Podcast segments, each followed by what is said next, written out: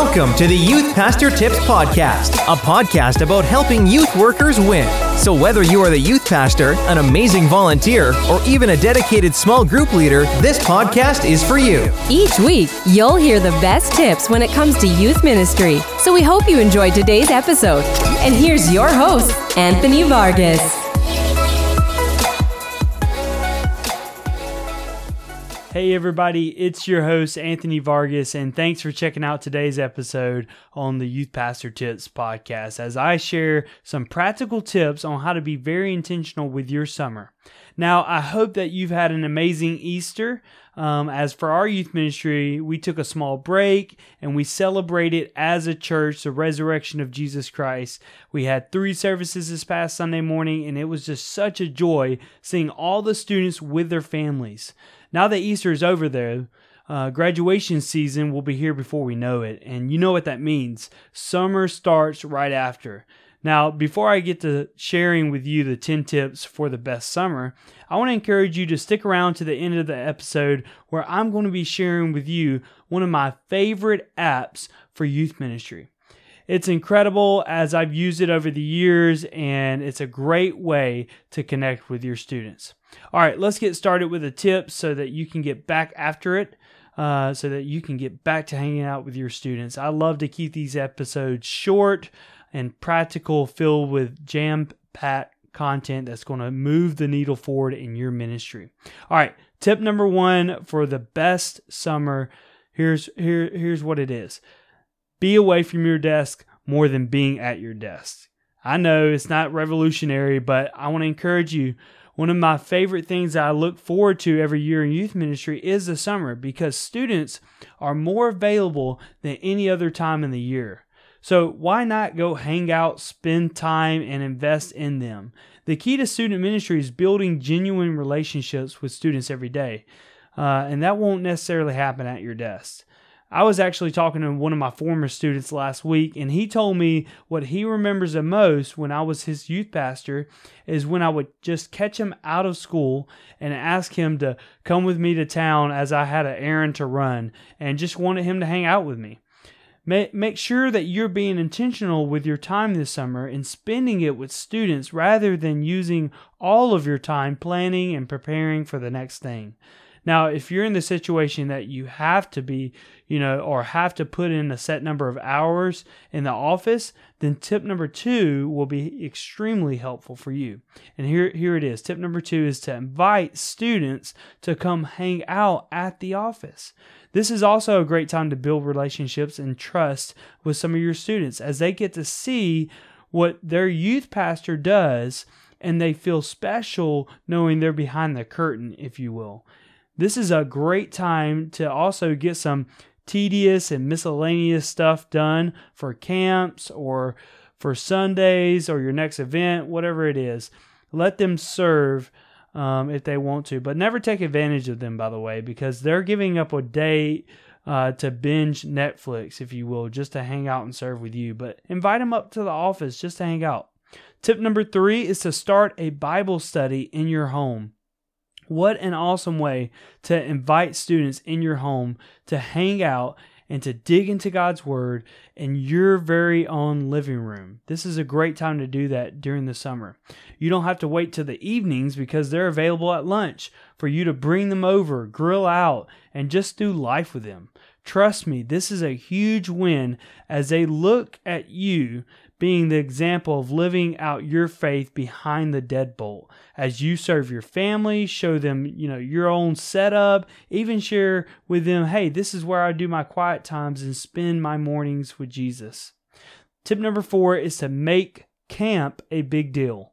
If you're not going to camp because that's just not for you or you don't have the budget for it, then that's okay. I'll keep this short, but those of you who are Great choice because camp has the potential to change lives as it can be a week away from their daily friends and their contacts, and they get to hear the gospel preach and spend time with others who love Jesus too. Make sure that you get your students signed up for camp. You know, you can do some uh, rewards for those who si- for those who signed up. Uh, I think Frank Gill he has a great episode on this on how to get your students signed up fast. The first ten get a big prize, whatever.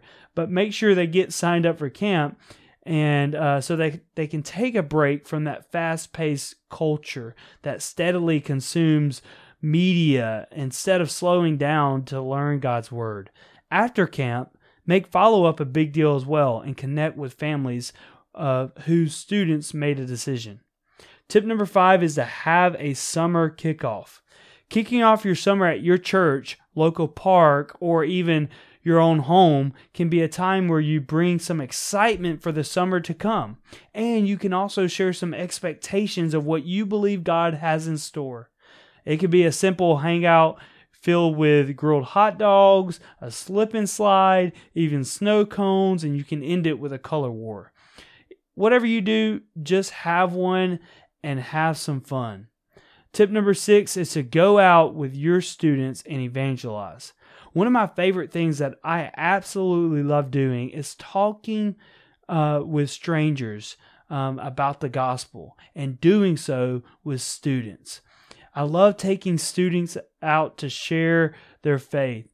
Now, I don't have enough time to share my whole process of doing this, so feel free to reach out if you want to know more about this. But basically, uh, get a group of students to meet you at a local place, whether that's a park, a mall, um, whatever it is. Just get them to meet you there. Pick an evangelism uh, evangelism method that they would memorize beforehand uh, and pair them up, sending them out to have gospel conversations.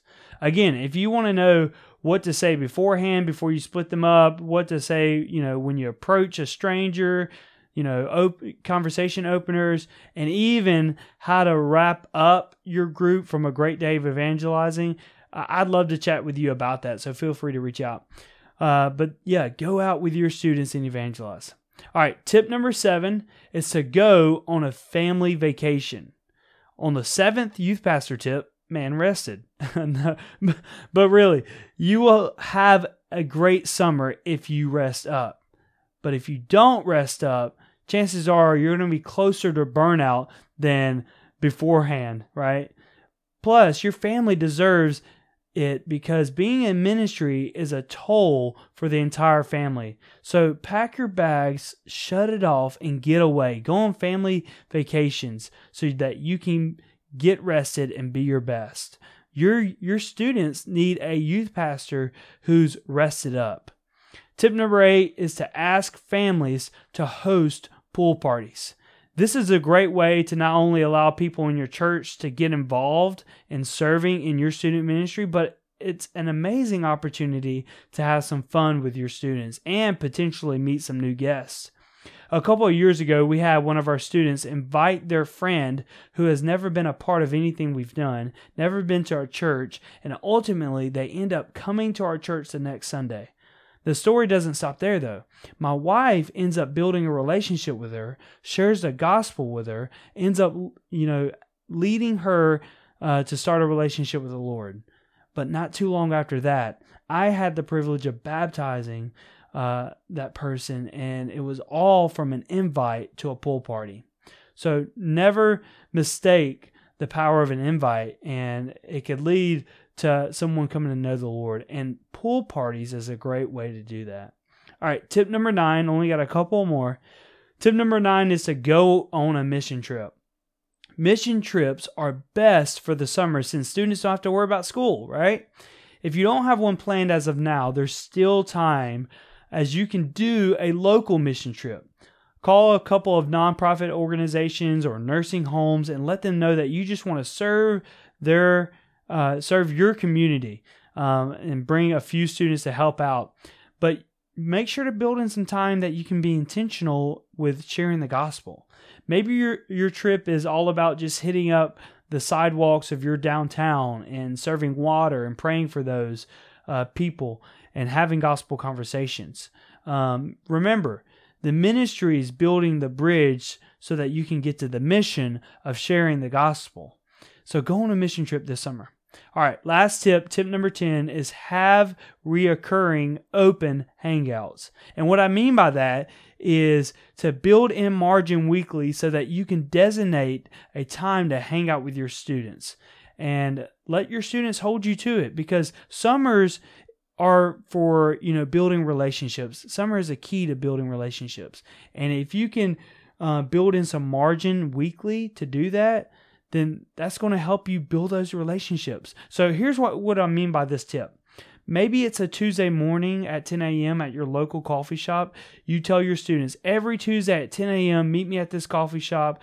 Tell them that you're going to be open to having some fun conversations, just hanging out. Maybe you want to bring your Bible questions or even debates. Let's have them. Meet me at this coffee shop every Tuesday at 10 a.m.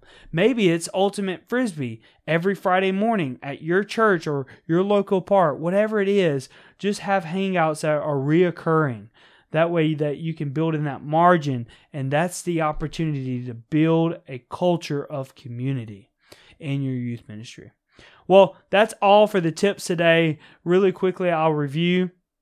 Tip number one is to be away from your desk more than being at your desk. Tip number two is to invite students to come hang out at the office. Tip number three is to start a Bible study in your home. Tip number four is to make camp a big deal.